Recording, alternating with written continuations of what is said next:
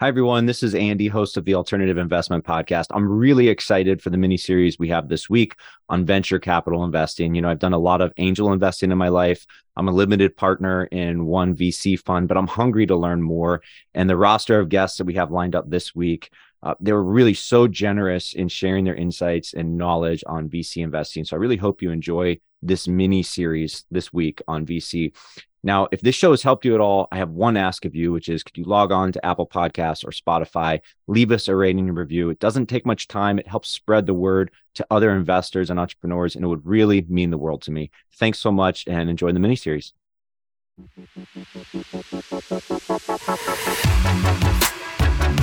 You're listening to the Alternative Investment Podcast. We give you the insights and strategies you need to grow your wealth with alternative investments. Now, here's your host, Andy Hagans.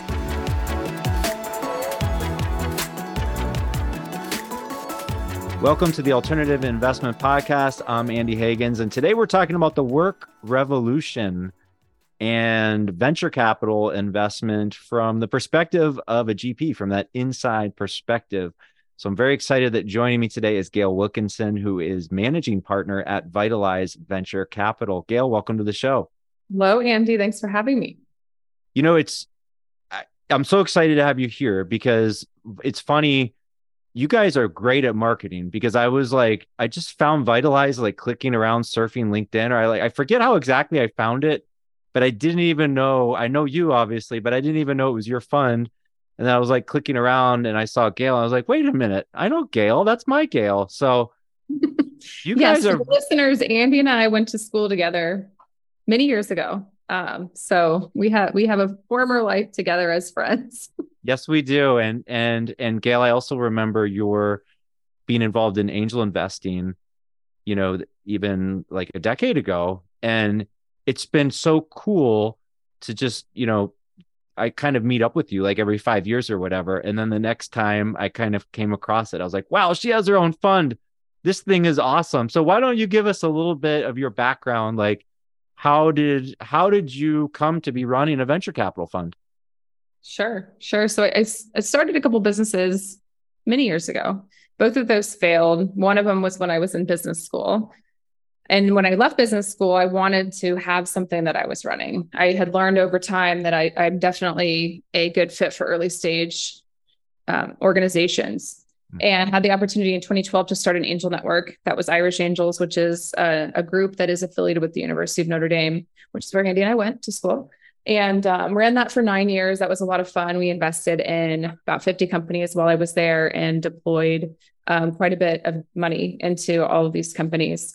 Concurrently in 2017, I had some of my angels come to me and say, hey, we really want to buy a basket of your stuff. We missed on a couple of great deals back in 2013. And what do you think about raising a small fund?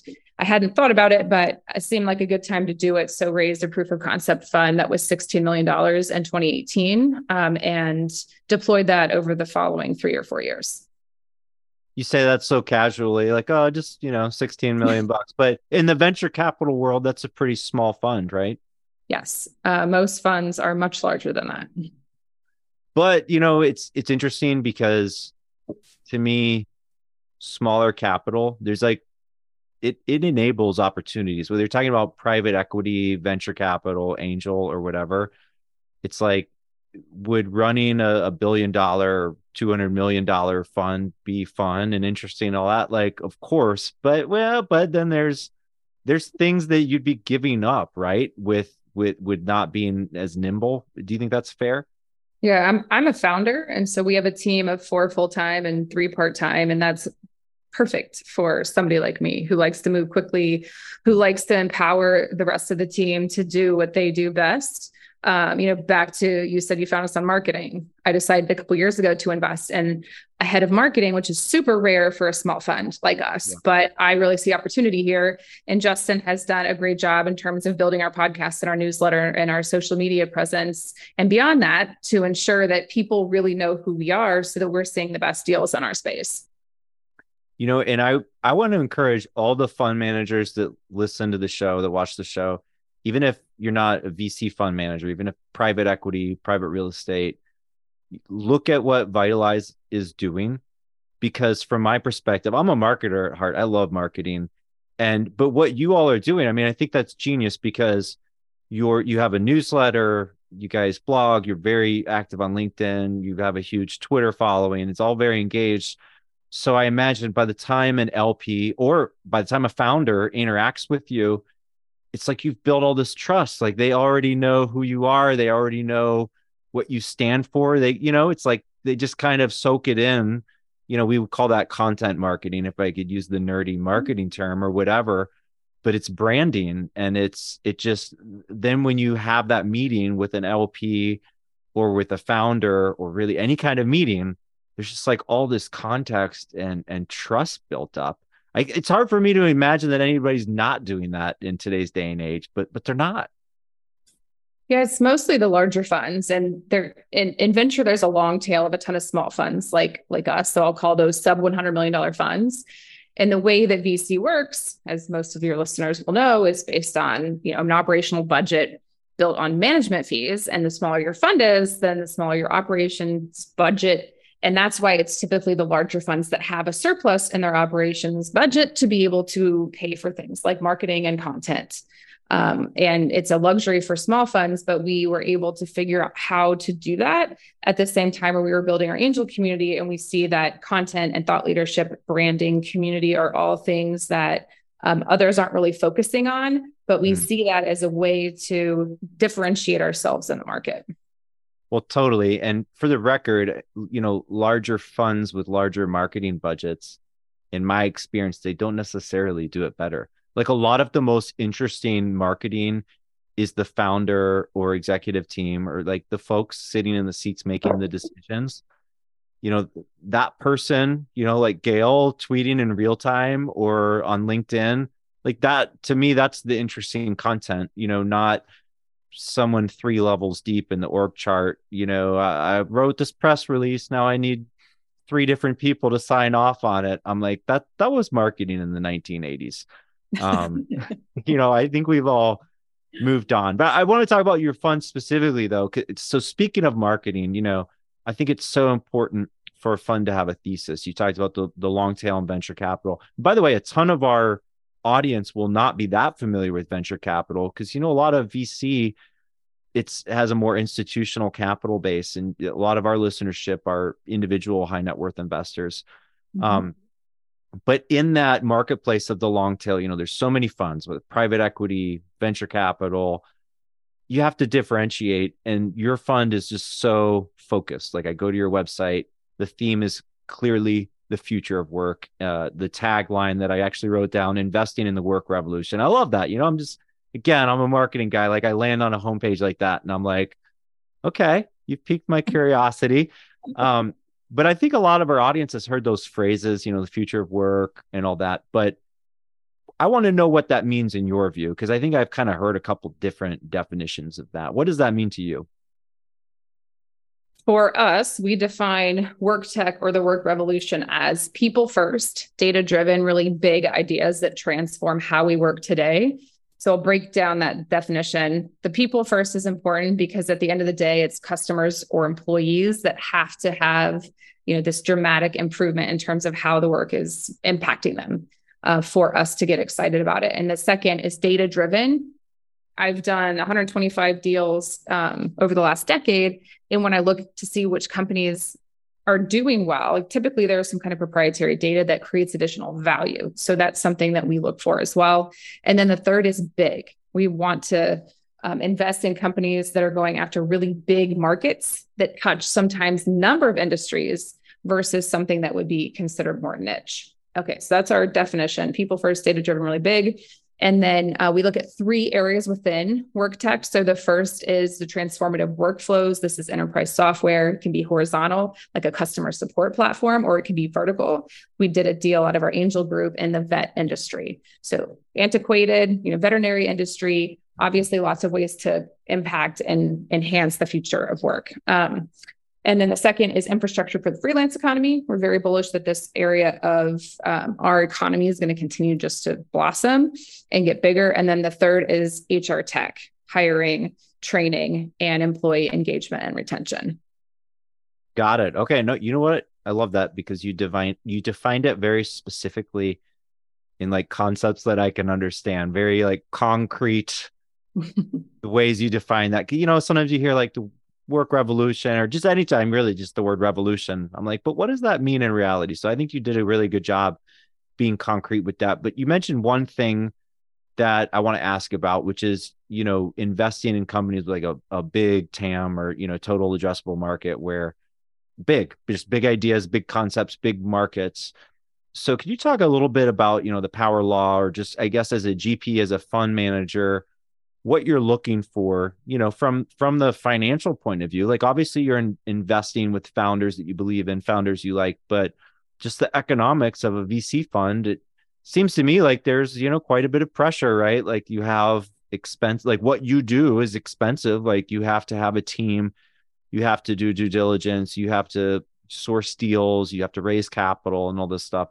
And then also just the attrition or failure rate of startups is obviously very, very high. So I think, you know, with private equity or private real estate, you know, people are looking at like, oh, a 3x return in that, you know, deal. That's great, you know, but in venture capital, it's like, no, we need the winners to do way better than that. So can you talk a little bit about, you know, how you look at that, like how many, you know, percentage wise, how many of your portfolio companies do you need to make it? And if they make it, how big do they need to make it? Mm-hmm.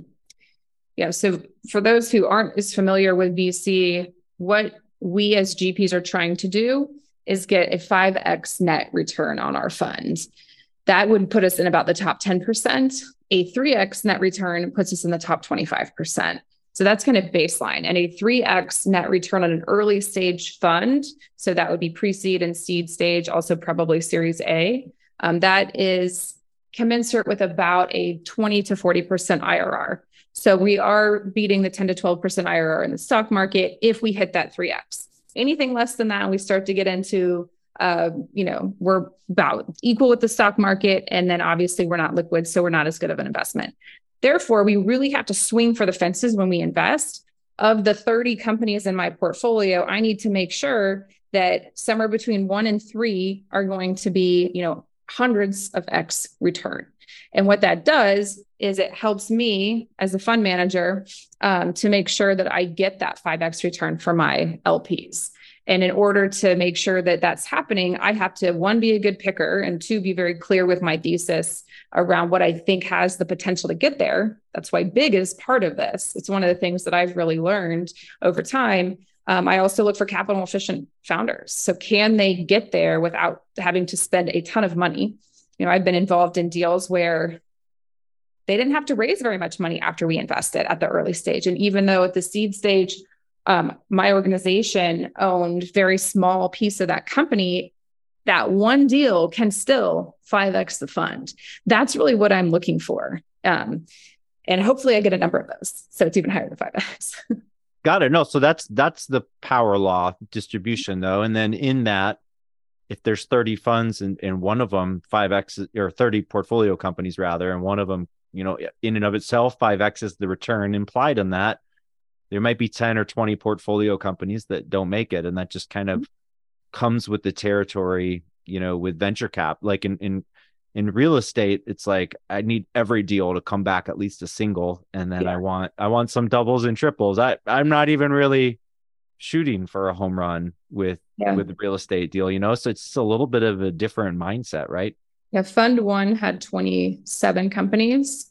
We've shut down or exited for about a 1X, about 6 companies so far. And then there are 8 that are doing very well. And then there's, you know, a handful in the middle that are, it's still uncertain. I believe based on where everything is trending, we are likely to have 3 or 4 that are superstars. So very big returns. There's going to be probably 4 to 6 that are good returns. And I'll call that 3 to 10X or 3 to 20X for those deals. And then the rest are going to be 0s or up to 1s, which, you know, those are the losers in the portfolio. And we expect, to Andy's point, at least half of our companies are going to be in that bucket. Gale, I'm just talking to you. I'm a little bit jealous. I mean, I love this.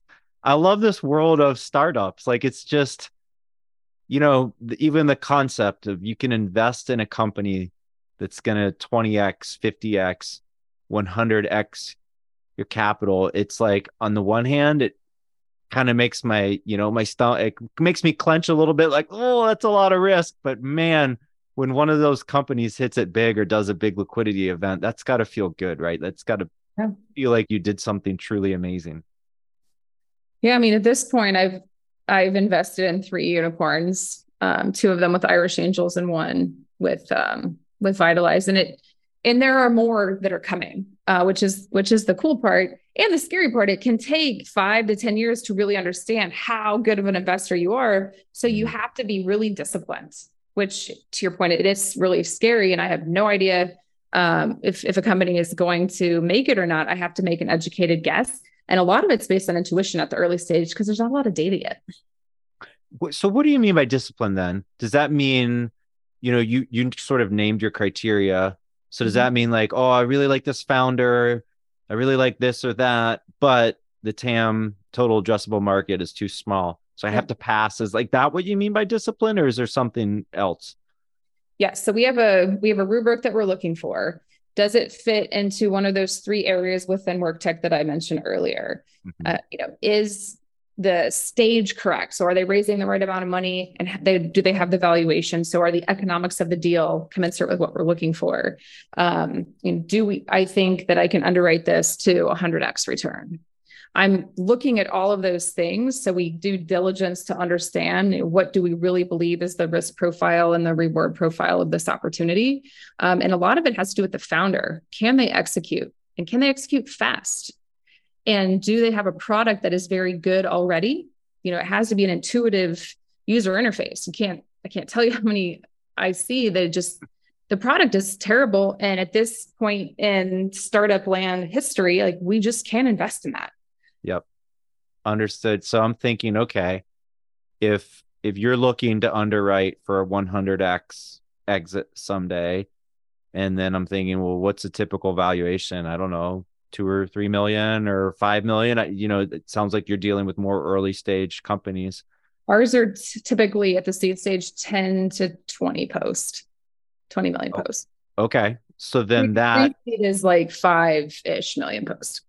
Got it. So then that's basically like you're looking to underwrite a $1 billion valuation, like a company that can IPO essentially. Is that? Yep. Okay. If I hit at least one of those in the fund, then we're going to have a good fund. Okay. Now I'm going to ask a dumb question, so try not to judge me, Gale. And I'm going to hide behind Jimmy on this one because he was asking me. So both of us are angel investors. I was actually in Hyde Park Angels back in the day when I lived in Chicago. That was fun. I had a great experience with there. I did several investments there. Jimmy and I are both limited partners in a VC fund. And we were talking about VC and angel, and he was like, wait, which one is the seed round? Is that the angel round or is that VC? I'm like, I'm pretty sure angel would be pre-seed, and then you'd have seed round would be early stage venture capital, and then you'd have series A. Is that, am I right? Can you let's just pretend I know nothing. Could you just define pre-seed, seed, series A, all that for all of us? Because now I've just confused myself even just now. Okay, I'm going to answer for software, which is what I invest in. That's business to business software. The way that I think about the stages is based on traction that the founder has achieved. Pre-seed is typically either pre-product or post-product pre-revenue. So very, very early stages. When a company comes to us and they're raising pre-seed capital, it tends to be about $1 million round. And a 5 million post is very typical. So they're selling 20% of their company at this pre-seed, and they're using that capital to finalize the product and to get early revenue traction. Then when they start to get that, I got it ready, it's a good product, and I'm starting to talk with pilot customers, they're ready to raise their seed round. And a seed round tends to be somewhere between 2 million and 5 million.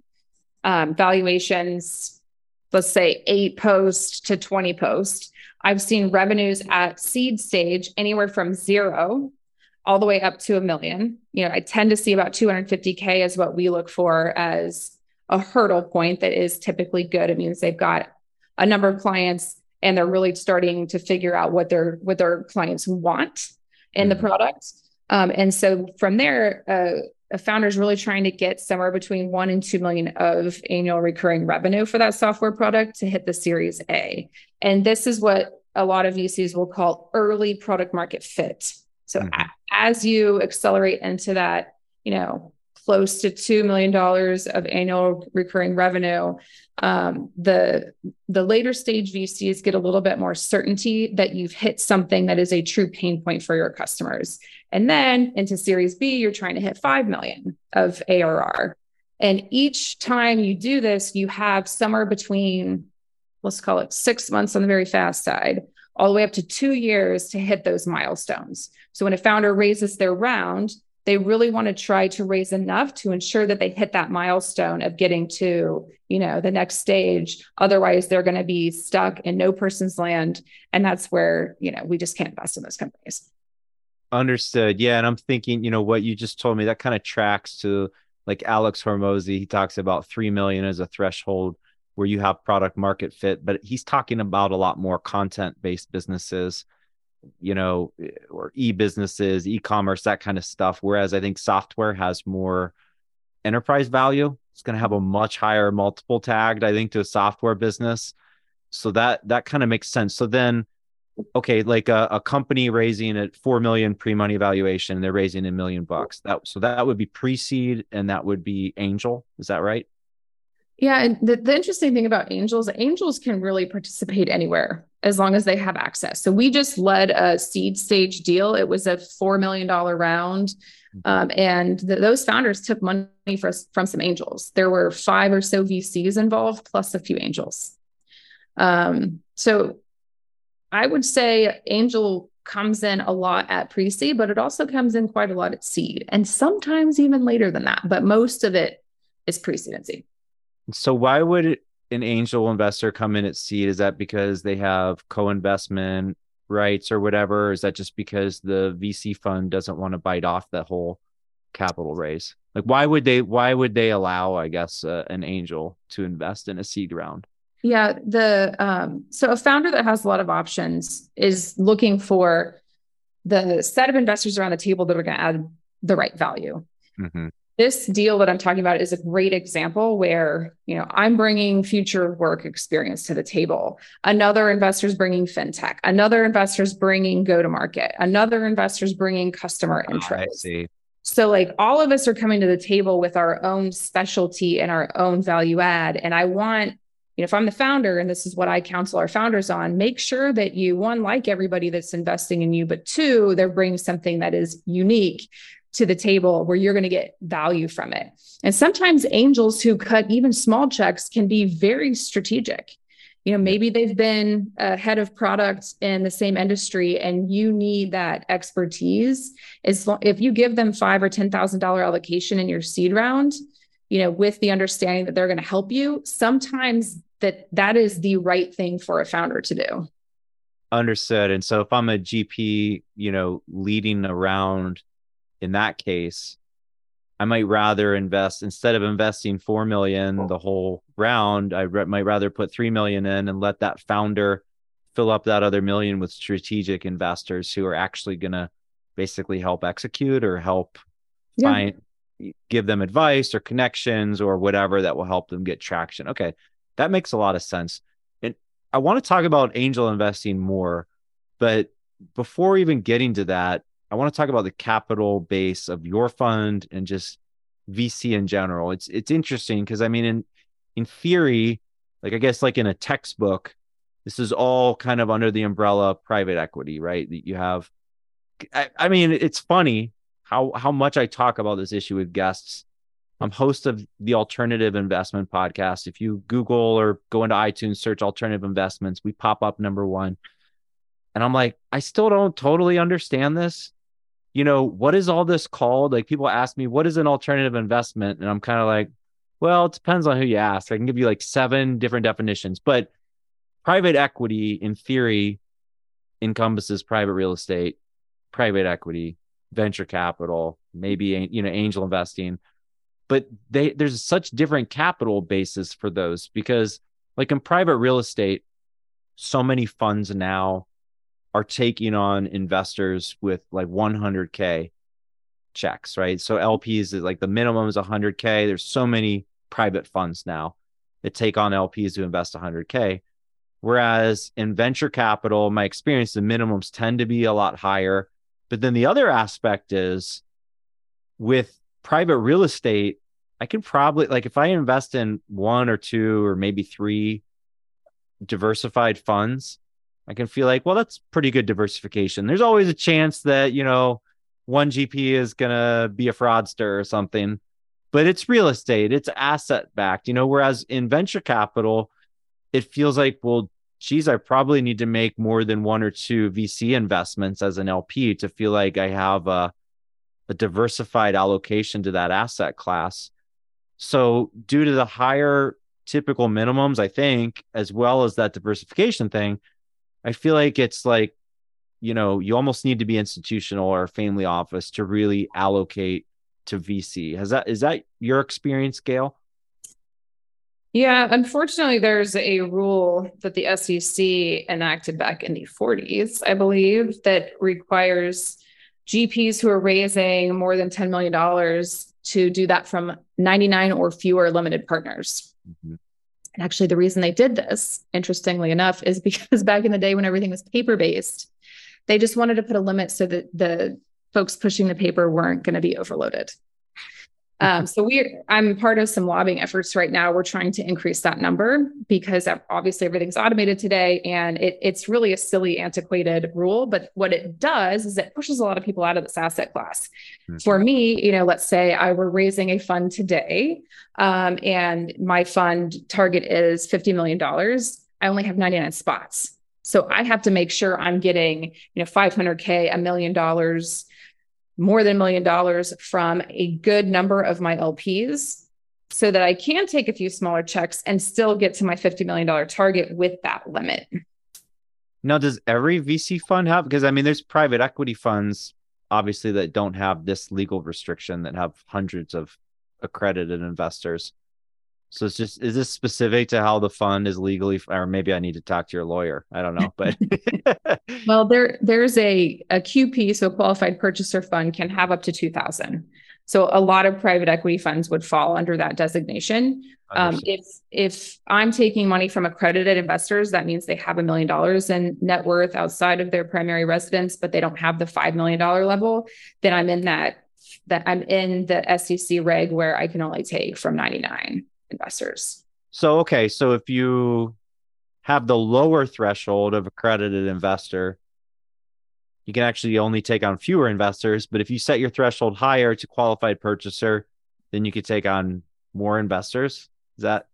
Yes. That right? Yes. It does make sense. But yes, we love qualified purchasers. We love accredited investors. I am a founder at heart, and I'm trying to innovate on this. If we can't get Washington to fix this regulation, one of the things that I've recognized is, you know, if you create an LLC, so this is a special purpose vehicle, mm-hmm. and you have at least 3 VC funds involved in it, that means you can take 249 people to invest within this entity. They just have to be accredited. And you don't have to pass through count those people if each of those 3 managers is taking less than 40%. So we all take a third, which is less than the 40% threshold set by the SEC. Therefore, it's on our cap table as one LP. So I have a couple of those entities being tested right now. And what it does is it allows a bunch of people to write checks into VC funds for the very first time. And it's interesting because the way we set it up, one has a $20,000 minimum and the other has a $40,000 minimum. Both of them are $10,000 a year. The thinking being, everyone who's accredited is making $200K at least of salary per year. And so this is a small percentage. Most accredited individuals can afford $10,000 a year. And we want to open up funds to more people so that they can do it at a threshold that's safe for them, especially as, you know, as early as possible in their careers, so that later when they have more capital, when they have more net worth, they might say, you know what, I've really learned a lot about investing in these various funds. I'm ready to be a bigger LP. That's a really interesting idea, because that not only that makes it more accessible, but it's a diversified bundle, right? Because I'm Like as an LP, if you're going, okay, if a fund minimum is 500K and I feel like I need to invest in at least 3 funds to be diversified, now all of a sudden I have 1.5 million allocated to VC, and maybe I want 10% of my portfolio to be allocated to VC. So that means I need a $15 million portfolio to allocate to VC, which is great, right? Obviously, the definition of accredited investor is way below 15 million, even qualified purchaser is. So, I mean, that sounds like that could be a really good solution for people. Yeah, I mean, when I first started doing deals 10 years ago, I thought that the right answer was for people to build their own angel portfolios, but it actually takes a lot of time and energy. And you have to. I got to stop you there. Like that's me. I'm like, I did it and I loved it. Like I did it before I was a dad, and then maybe when we had our first, I actually loved it. But it was almost more. It wasn't even just a financial thing. It was just being around founders. But and then I was like on an advisory board of one of the startups, and that was fun. But I just like don't have time for that anymore. I don't know. And if you're writing a check for like $25K or $50K, and how many of those are you going to write? You're supposed to due diligence all of those. It's just like you don't have the time, right? Yeah, I mean, I personally have 45 direct angel deals, but I started doing small checks into funds. So I've written 25K checks into small funds 6 times now, and I will do much more of that going forward. In addition to what I'm doing, so I'm a mid-sized fund. You try and find $50 million, as are the others that I'm working with. But there are some funds out there that are $10 million funds that will take $25,000 commitments from LPs. And so for anybody out there that is interested in starting to write that size check, I'm happy if they DM me on Twitter or LinkedIn to give them some names of funds where they would be able to invest at that level. Yeah. And for our audience, I have to recommend Gale knows, it seems like she knows almost everybody in this whole space because she's been operating it for so long. So it is a long time. She probably gets like 50, 100 DMs a day. So it's very generous of you to even offer that. I want to shift a little to talking about angel investing now.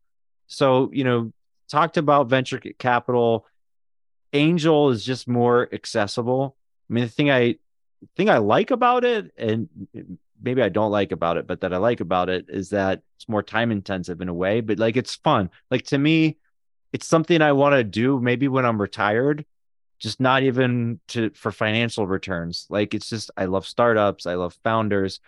But I want to talk about your specific angel investment platform. So this is the Vitalize Angels. And I know even that there are some details here, something that you guys are doing that's really unique to make it more accessible to even non-accredited investors. Is that right? Yes. Tell us more.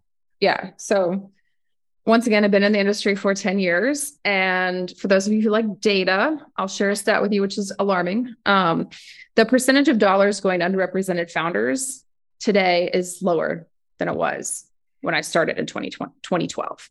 And the reason that's happening, if I take a step back, and this is a really important point for everybody to understand, the founders are getting dollars from GPs. So these are VCs. So the VCs are determining which kinds of founders are getting funded.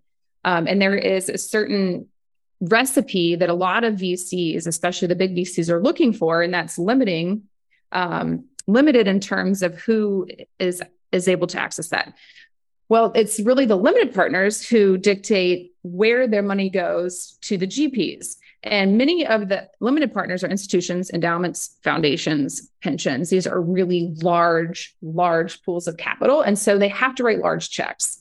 And these large checks go to the big funds, and the big funds are investing in the same people. So you see that it's this virtuous cycle that keeps happening. It needs to be broken. And when I take a step back and think about the business model and is there something we can do to innovate? I just told you about the fund model that where we're offering people the ability to invest a low amount.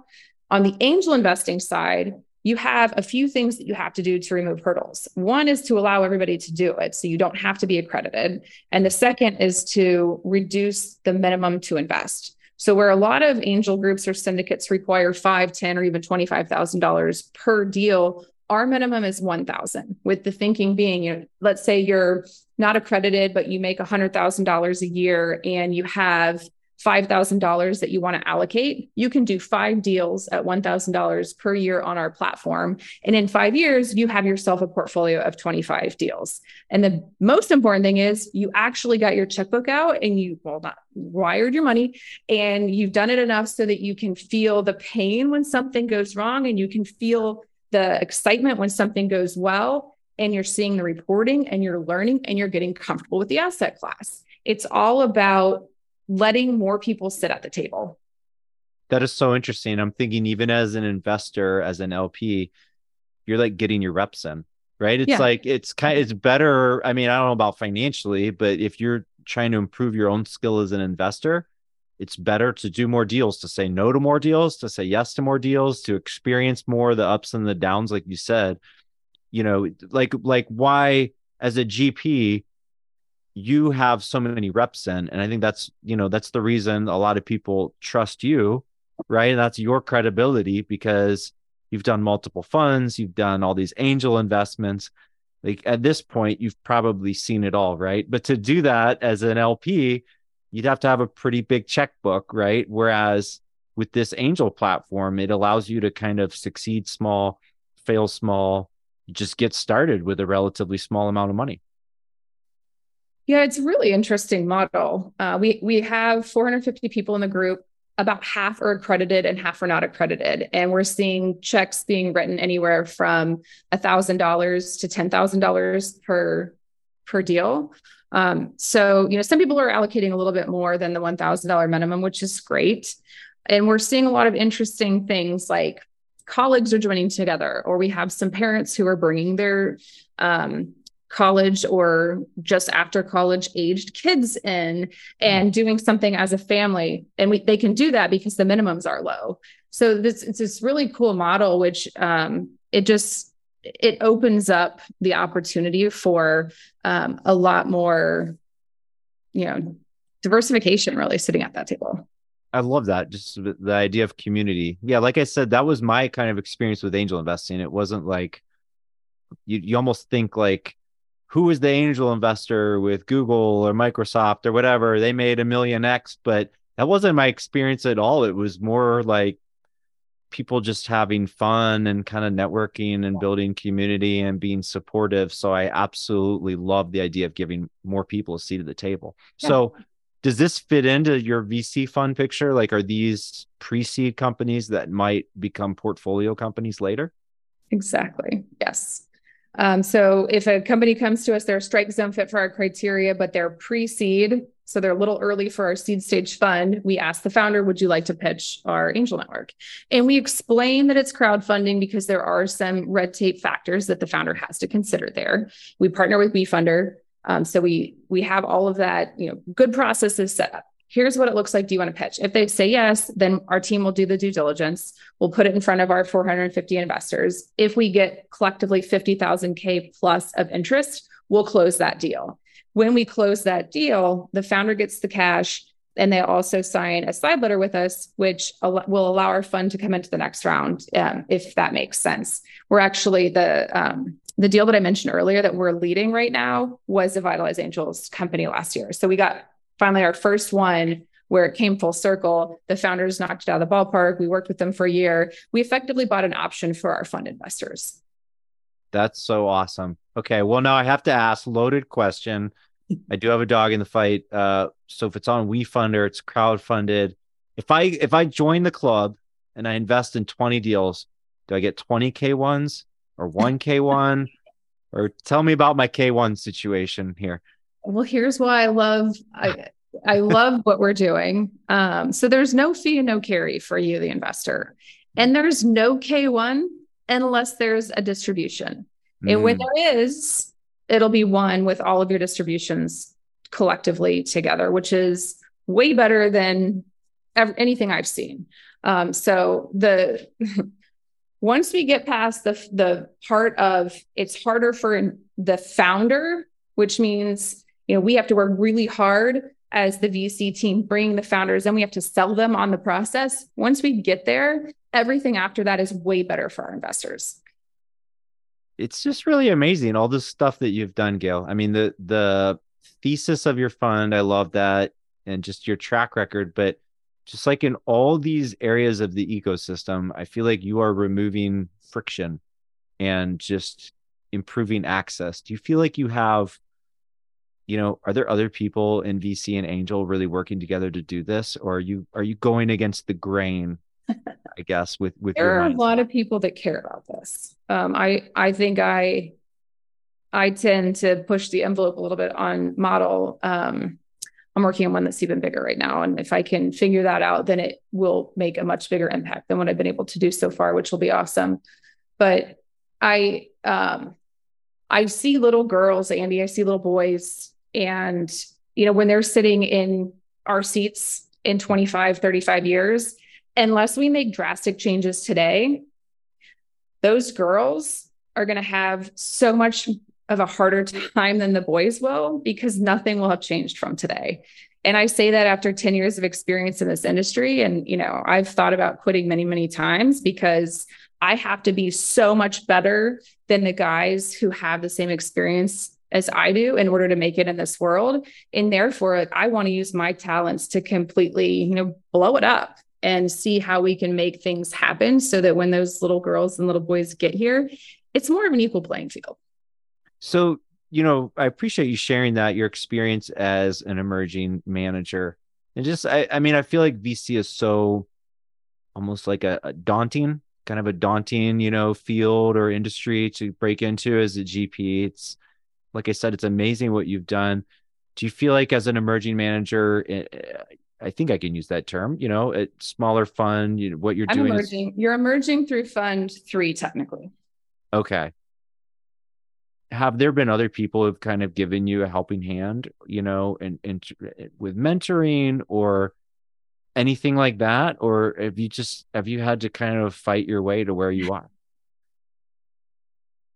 The group of people that I owe everything to are the angels and the GP, or the angels and the limited partners who believed in me from the beginning. Mm-hmm. So these are the wonderful people I met through Irish Angels, and then the fund 1 for Vitalize investors. And many of them are reinvesting in fund 2. And, you know, I've told them, I will always, always, always let any of you invest in my future funds for whatever you can invest. Because I really believe in giving back to them. They gave me the start here. And without them doing that, there's no way that I would have been able to get off the ground. And the other thing I will mention is the set of other GPs that I have met in the industry is also truly amazing. Being in this seat, and you know this very well, it's the same as a CEO seat. It's very lonely. You have to figure everything out on your own. You have to do all aspects of the business, and being able to go to the hundreds of other GPs that I know is a lifesaver. Wow. I love that. And Gale, I just want to thank you for what you do, because not only, you know, everything you're doing, removing friction and just being creative and trying to expand access. You also just, back to the beginning, you're sharing all this stuff online, you know, on LinkedIn and on Twitter and everything. And I feel like that's already helping the next generation. I mean, I know you're technically an emerging manager, but I also kind of feel like you've made it, you know, like, I mean, you definitely have. But you know what I mean? I don't feel like that, Andy. Well, you have. I hereby officially declare that you have made it. And I feel like just sharing the process, the ups and downs and all of that, that's helping influence the next generation, you know, the emerging managers of even 5 years from now. So I really appreciate just everything that you share online. And also, you know, the cool opportunities that you've talked about today, especially the angel investing group. I love that. We may have some potential LPs for the venture capital fund listening. So that being said, where can our audience go to learn more about Vitalize Venture Capital? Sure. We have a website, vitalize.vc, or you can send me a direct message on LinkedIn at Gale Wilkinson, or on Twitter. My handle is at GaleForceVC. And I'll be sure to link to all that stuff in the show notes so we can click it easily. Gale, thanks again for joining the show today. Thanks, Andy. That's it for today's show. If you enjoyed this episode, please consider leaving us a rating and review. to help spread the word to other investors. And we'll be back soon with another episode.